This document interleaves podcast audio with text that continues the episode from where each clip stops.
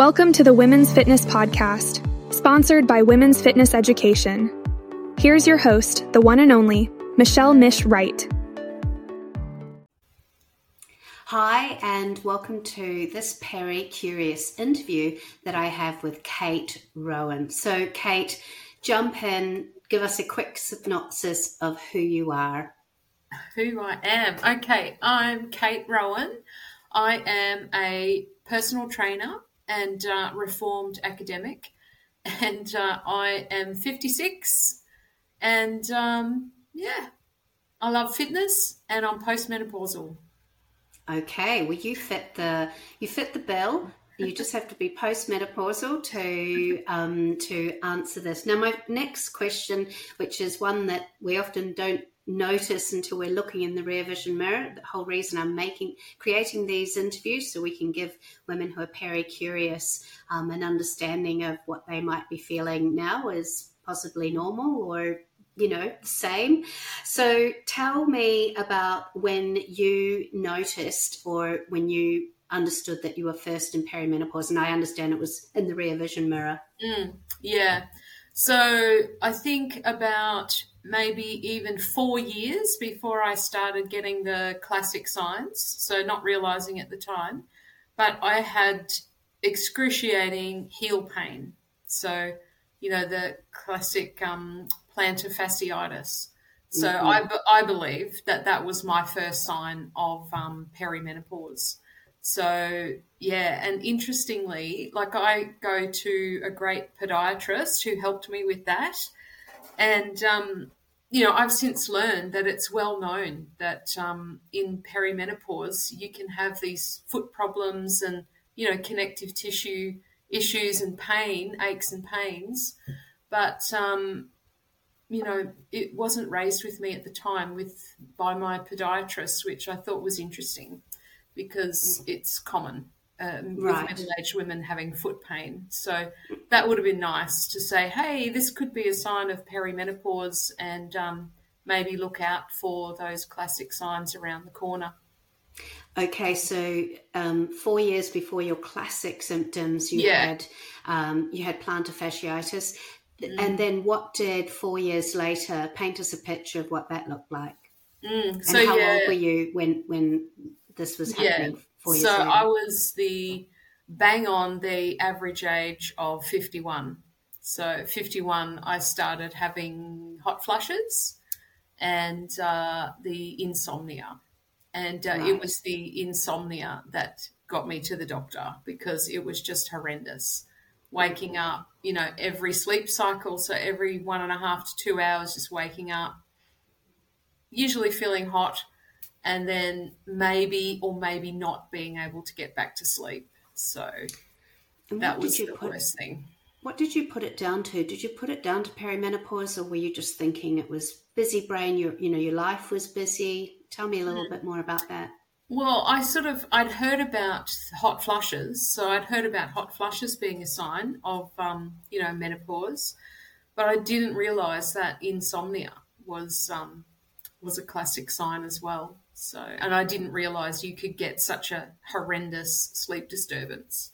Mm, with, and it um, wasn't, you couldn't see that it was linked to anything else like um, drinking, for example. You know, if you drink alcohol, often that can affect your sleep. Mm, so it was yeah. just seemed to be random. Is that?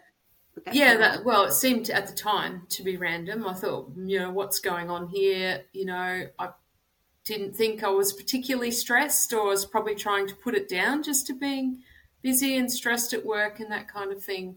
Um, and yes, I know that uh, drinking does affect your sleep, does affects mine, but um, I was having the sleep problems like every night, so right. and I wasn't drinking every night. So. Right. Okay.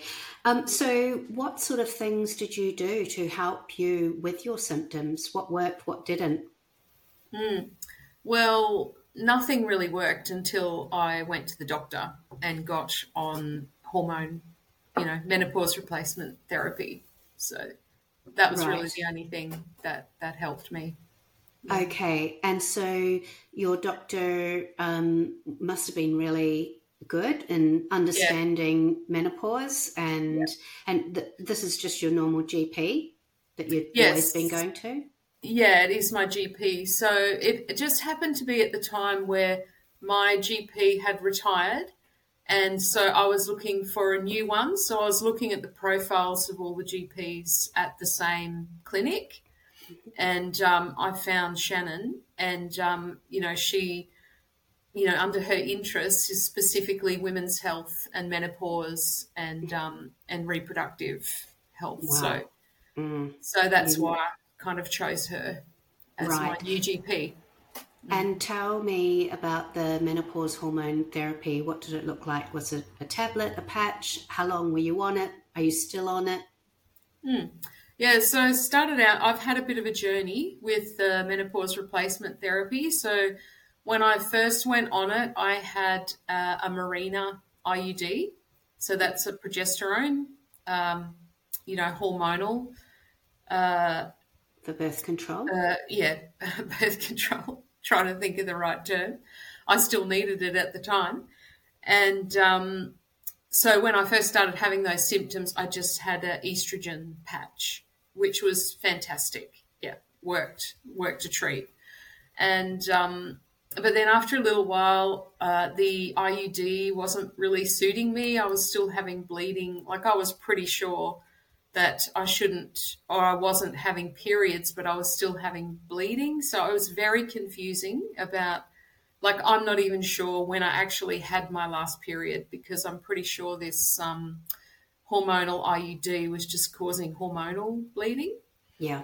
Uh, So anyway, I went through this confusing time with um, that and decided it's time to get rid of the the IUD and just settle everything out. So I went off the patches, had the IUD removed, and then waited for a few weeks. And um, sure enough, after a few weeks, I started having symptoms again. So then I tried Tibolone, which is a tablet, and um, that is it's a steroid. So it is. Um, it's not estrogen, it's not progesterone, but it's a steroid and it's a little bit like all those hormones. That worked really well as well. But uh, I had, symptoms. Yeah, it was great for symptoms, but then I had some issues with it. So I went off that. And now I'm on a patch with estrogen and progesterone. Right. And that works that works really well. Mm. And, And, and it takes those- a bit of experimenting to get the dose right. So, you know, I have I cut the patch in half and I apply half a patch on a Monday and then on a Thursday when I change it I put on a full patch. So that's my Right. little that's my OCD uh, the way that I manage my patches. and how it works for you. And for those Yeah. people who are who are watching, progesterone is a growth hormone. So you add progesterone to anything in a petri dish and it grows. So it grows all the lining of the of the uterus. And estrogen is kind of the opposite. So um, yeah, the breakthrough bleeding that you were getting from your IUD is because it was just progesterone. So yeah. yeah. Um, and so, how long have you been on your current regime of um, estrogen patches, and about how long since your last period? Um, well, it's about um, it's about two years that I've been on the estrogen progesterone patch, and like as I say, I don't know when I actually had a, a period. the last time I had a period, but the last time I had bleeding was like two and a half years ago. Right. Okay. And and when do you think um, has your doctor given you any indication of when you should stop using your patches, or um, you know anything around that? No, she hasn't at this stage um, because I, I believe that it's as long as you need it, like as long as you have symptoms, you know, you can use the menopause re- replacement therapy. Yeah. So yeah, I mean, I, I guess in a few years' time, I'll I'll give it a try. You know, weaning off them and see if the symptoms come back. But Yeah. um, yeah, I had a little issue a few weeks ago. There was a supply issue. I couldn't actually get my patches at the pharmacy because they just didn't have any. No pharmacy had any. So Oh. I was um, delayed in changing my patch And, you know, I was getting mild hot flushes. I don't know, might have been in my mind, but I think like, I was getting symptoms because almost of immediately. Of, yeah, that's it.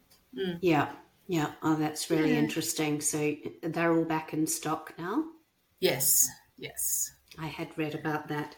Okay, my final question for that for this Peri Curious interview is if you could give some advice to your younger self um, of what you had in store, what would it be, Kate?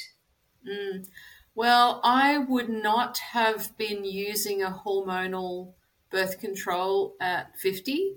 So I think that really confused everything for me. So yeah, I would say, yeah, don't go for that, Kate. Just go for some non non hormonal uh, birth control during this transition, and just see what what happens naturally. You know, with your hormones. Yeah, exactly. see where they're at. Because yeah, uh, I was just confused about what was going on because I was having bleeding, but I really don't think that was they were periods. So yeah, I would have mm. liked to have gone through it without that confusion and right. knowing where I was at. Mm. Yeah. And yeah. um and was the doctor helpful in trying to sort out um sort it out or did you feel that you had to do a lot of it by yourself?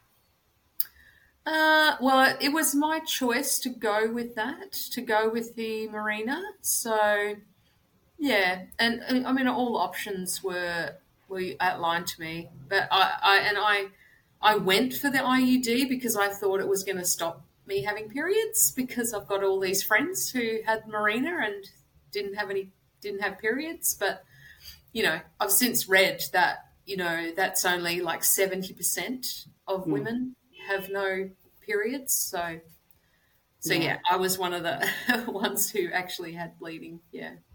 Mm-hmm. Uh, mm-hmm. Yeah. So that's did I answer your question, Mish? Yeah, yeah, you did. Um, you know, it's it, it every time we listen to an interview, you know, and hear people talk, we we're able to build out all the different nuances of what menopause can be like, and mm. um, and you know, it sounds like you've been pretty onto it with managing your symptoms. Um, mm, that's yeah. right. My my other advice would be to women, you know, don't suffer. You know, you don't have to. I have a real problem with people who um, say, oh, you can get through menopause naturally. You know, I mean, what's natural about suffering, really? Mm, so, yeah. You know, I mean, kudos to to you if you can, but I just that's my other advice is don't suffer. You know, because it can it's horrendous. okay, that is a great bit of advice that you don't need to suffer. Um, I just out of curiosity, you know, what what are the positives about going through menopause for you? Mm. Yeah, it is. Um, it's a time of reflection. Yeah, I mean, you think, no, know, I don't have to worry about periods anymore. It's much easier to plan your life plan, plan your trips and that kind of thing without having to worry when you're going to get your period. So that's good. And yeah, you'd think that um, you kind of reflect on, yeah, well, it's a time in my life where I've got a lot to offer. You know, I've got a lot of experience and and wisdom, and um, yeah, just want to offer that, that, to the world. Mm. Mm. I love it. That is such a lovely positive note to finish up on. Um, Kate, thank you so much for your time. These interviews are so worthwhile for other women to help understand about the secrecy around menopause and demystifying it. So thank you so much. Thank you, Mish. Thanks for listening to the Women's Fitness Podcast. If you're interested in becoming a certified personal trainer, check out our website, womensfitnesseducation.com.au.